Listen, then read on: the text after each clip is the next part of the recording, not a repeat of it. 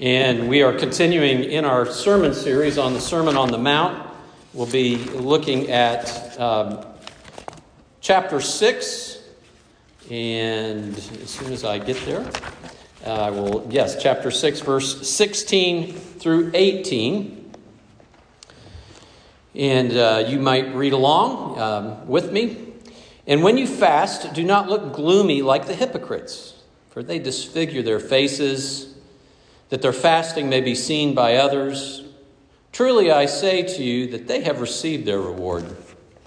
But when you fast, anoint your head and wash your face, that your fasting may not be seen by others, but by your Father who is in secret. And your Father who sees in secret will reward you. Now, if you remember a couple weeks ago, we looked at uh, the three, uh, some of the three uh, marks of piety that were um, well respected at the time when Jesus preached the Sermon on the Mount. You had, uh, first of all, giving to the poor and the needy, you had prayer, and then thirdly, today we have fasting. And in all of these three areas, there was a, a righteousness that Jesus is saying we must surpass.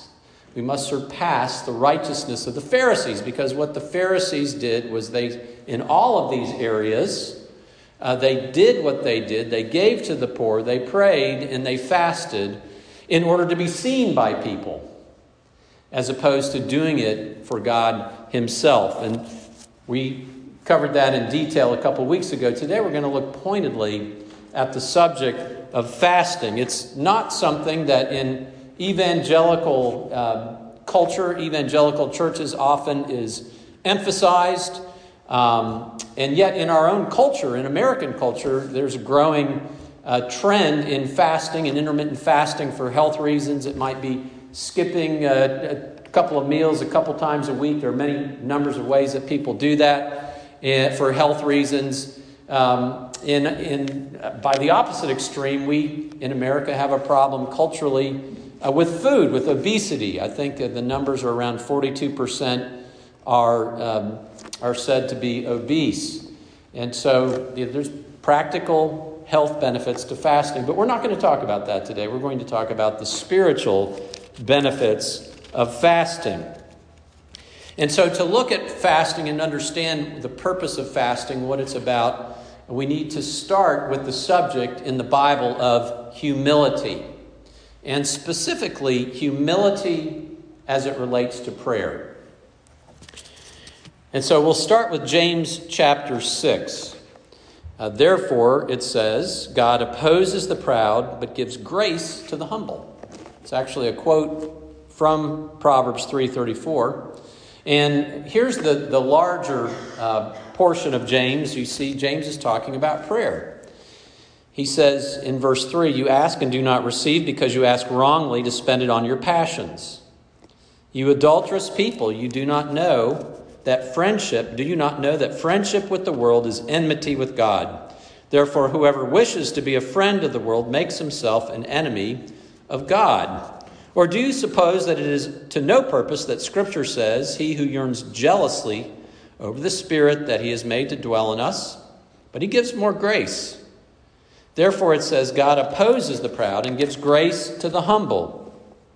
Submit yourselves, therefore, to God. Resist the devil, and he will flee from you. Draw near to God, and he will draw near to you. Cleanse your hands, you sinners, and purify your hearts, you double minded. Be wretched and mourn and weep. Let your laughter be turned to mourning and your, and your joy to gloom. Humble yourself, humble yourselves before the Lord, and he will exalt you. Again, the context is prayer, whether it's asking for things we need or uh, coming to Him in repentance. 1 Peter chapter 5, verses 5 through 7, again, on the subject of humility and prayer. Likewise, you who are younger, be subject to the elders. Clothe yourselves with all humility toward one another, for God opposes the proud, but gives grace to the humble. Humble yourselves, therefore, under the mighty hand of God, so that at the proper time he might he may exalt you, casting all your anxieties on him because he cares for you. So we humble ourselves before God, and we cast our anxieties on the Lord, and He cares for us. Isaiah chapter 7, verse 15 For thus says the one who is high and lifted up, who inhabits eternity, whose name is holy. I dwell in the high and holy place, and also with him who is contrite and lowly spirit, to revive the spirit of the lowly and to revive the heart of the contrite. And finally, Matthew chapter 23, verse 12, Jesus Christ himself says, Whoever exalts himself will be humbled, and whoever humbles himself will be exalted. So, fasting means, is a means of humbling yourself before the Lord. We see an example of that in the book of Ezra. We find that there's a need for protection uh, from a potential attack. In Ezra 8:21 says, "Then I proclaimed a fast there at the river Ahava, that we might humble ourselves before our God to seek from him a safe journey for ourselves and our children and all our goods. For I was ashamed to ask the king for a band of soldiers and horsemen to protect us against the enemy on our way, since we had told the king, the hand of our God is for good on all who seek him, and the power of his wrath is against all who forsake him." So we fasted and implored our God for this, and He listened to our entreaty. So they humbled themselves and they fasted and they asked God for protection, and He provided that protection. And then we have the case uh, famously of Daniel. Daniel is perceiving that the time, the prophecy of the exile of Israel is to be up, the 70 years. And so he goes to the Lord in prayer and he goes to the Lord in humility and repentance and fasting. Daniel chapter 9, verse 3 Then I turned my face to the Lord, seeking him by prayer and pleas for mercy with fasting and sackcloth and ashes. And I prayed to the Lord my God and made confession, saying, O Lord, the great and awesome God who keeps his covenant and steadfast love with those who love him and keep his commandments, we have sinned and done wrong. We've not listened to your servants, the prophets. All Israel has transgressed your law and turned aside, refusing to obey your voice. O Lord, according to all your righteous acts, let your anger and your wrath turn away from your city, Jerusalem. Now, therefore, O God, listen to the prayer of your servant and to his pleas for mercy. For your own sake, O Lord, make your face to shine upon your sanctuary, which is desolate O my God, incline your ear and hear. O Lord, hear. O Lord, forgive. And oftentimes we see related to mourning that people also go to the Lord in fasting as they mourn and humble themselves before the Lord. Daniel 10, verses 2 and 3 is an example. In those days, I, Daniel, was mourning for three weeks. I ate no delicacies, no meat or wine entered my mouth, nor did I anoint myself at all for the full three weeks. So, by definition, fasting is humility, humbling yourselves before the Lord. Humility says, I'm a sinner and I'm in need of your forgiveness. I'm in need of your mercy. I am in need of your grace. You are sovereign. You are in control. I'm not in control. I acknowledge that. I need you to provide for me, to sustain me, uh, to heal me from illnesses. I, I, need you for my daily bread. I need you to provide help against the enemy. Um, it, it's the opposite of somebody raising a fist against God and demanding, You give me uh, what I want. Instead, bending the knee humbly, coming before God in prayer and in fasting, and saying, God, please show me mercy and grace and meet my need because you are my Father, and you are the one who is in control, not me. The Pharisees fasted twice a week. And Jesus did not criticize the Pharisees for, for fasting. Um, in fact, he assumes that we're going to be fasting. He says, when you fast, here in the text today. Um, but what the Pharisees did was something different than what we have been learning fasting is to be. We speak, for instance, of breakfast, right? You know, it, we break fast. We eat dinner at night and then we go all night and sleep and then we wake up in the morning having not eaten, and we break our fast. That's where breakfast comes from. Well, the Pharisees were doing a brag fast, right? They were bragging. It was it took it took the, the purpose and the point and the posture of fasting and it turned it on its head. It, instead of an opportunity for humility and humbling before the Lord, it was a an opportunity to brag before the people. Matthew 6 16, and when you fast, do not look gloomy like the hypocrites, for they disfigure their faces, that their fasting may be seen by others. Truly I say to you, they have received their reward. We just uh, visited our family um, in uh, North Carolina last week, and we have a, a couple granddaughters, and one, one granddaughter is, is of an age where she is really good at fake crying. You know, you know what I mean? They, you know, they, they contort their face and they, and they cry with extra volume. You know, it's, it's an Academy Award performance. And, and yet, you know, you know, they just barely fell on their knee. It's really not a big deal, but very good at, at doing that. And that's the idea here in the text of the, the Pharisees. They were, they were doing everything they could, contorting their face and maybe putting ashes on themselves and walking around, oh, I'm so hungry, I'm so hungry. Aren't I so great because I'm fasting to the Lord and I'm observing this piety? And so, won't you just pat me on the back here? That's what they were doing. Instead, Jesus says, But when you fast, anoint your head and wash your face, that your fasting may not be seen by others, but by your Father who is in secret. And your Father who, is, who sees in secret will reward you. So instead of brag fasting, Jesus says, do humble fasting. Now, it's not just about proper procedure, right? I mean, there's a, there's a sense in which I guess we could, we could apply it and say, uh, so instead, um, you know, uh, put on your deodorant, shower, wash your hair. Uh, but we don't really have kind of those cues in public, right? When we're fasting or not fasting, it's we keep it quiet. We're, we're uh, we we keep our fasting between the Lord and between us. And we do our best not to let other people know that we're fasting. It's a, it's a matter of humility. Uh, but even that procedure is, is not simply about, well, if I do the right procedure and I keep it quiet, then, then I'm able to kind of twist God's arm and obligate Him to, uh, to come uh, and produce what it is I'm praying for. You know, you can actually uh, be quite prideful in your, in your quiet fasting.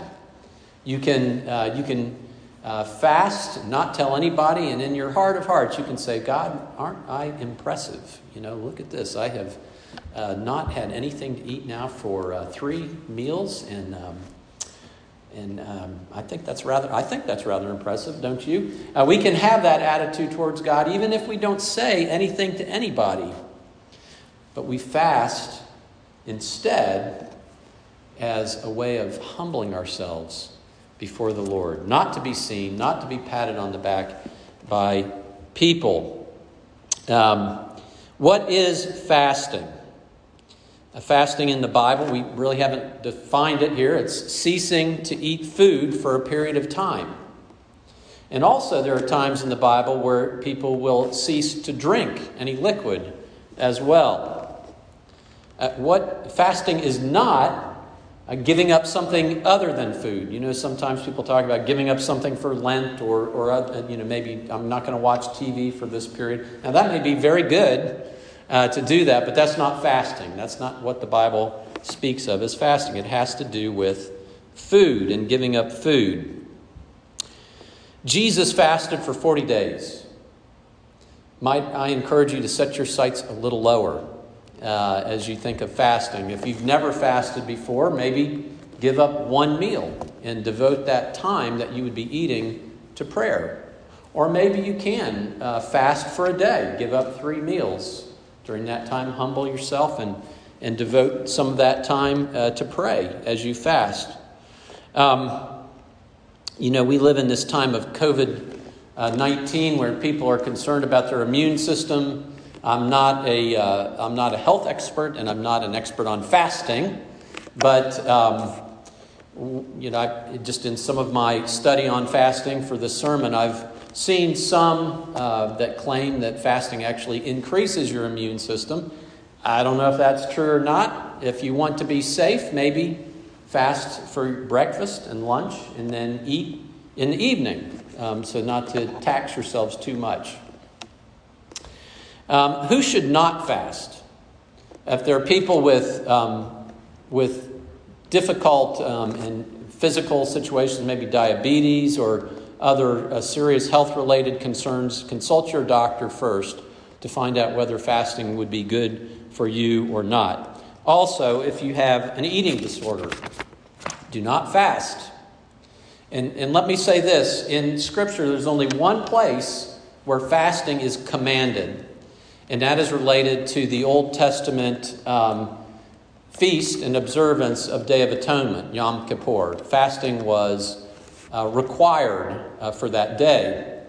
Uh, that, after Christ, is no longer uh, necessary to be observed, and so we don't have to observe that one day that was commanded that we fast.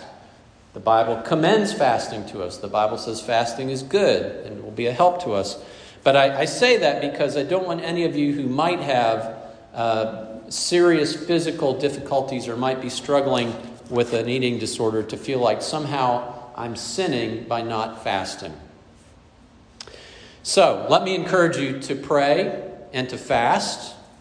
And um, as you do that, um, there are times when there's corporate fasting that people are called on by uh, their church or by uh, the, the, president of the United States or whoever to, to pray and to fast. And, but then there's individual fasting where you just want to do a time of fasting and prayer for your own benefit. So here's some things that would be good to pray and fast about now.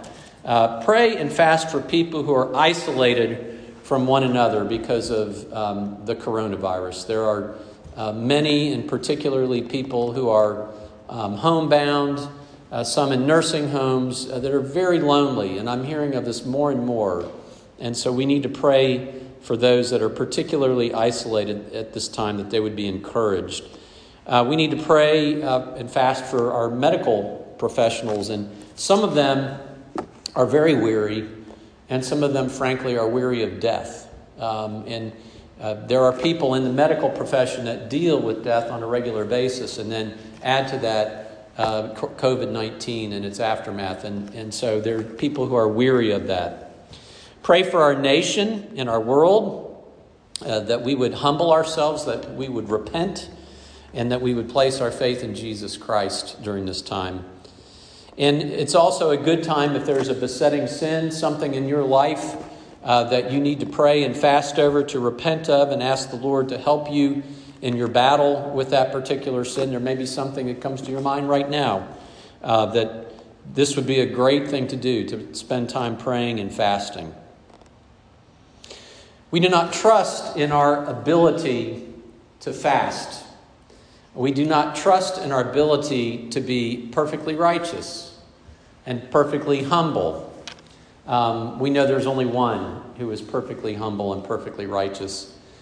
The Bible says that if we trust in him, that our righteousness can surpass that of the Pharisees, that we can fast for reasons other than posturing to other people, but truly because we love God and want to serve him. But make no mistake, there's only one perfect faster. That is Jesus Christ. And there's only one person who is perfectly humble. That is Jesus Christ. We struggle with humility all the time, but not Jesus. Philippians 2 8 says, And being found in human form, he humbled himself by becoming obedient to the point of death, even death on a cross. Therefore, God has exalted him and bestowed on him the name that is above every name and so we trust in the perfect humility of Jesus Christ that He did that for us.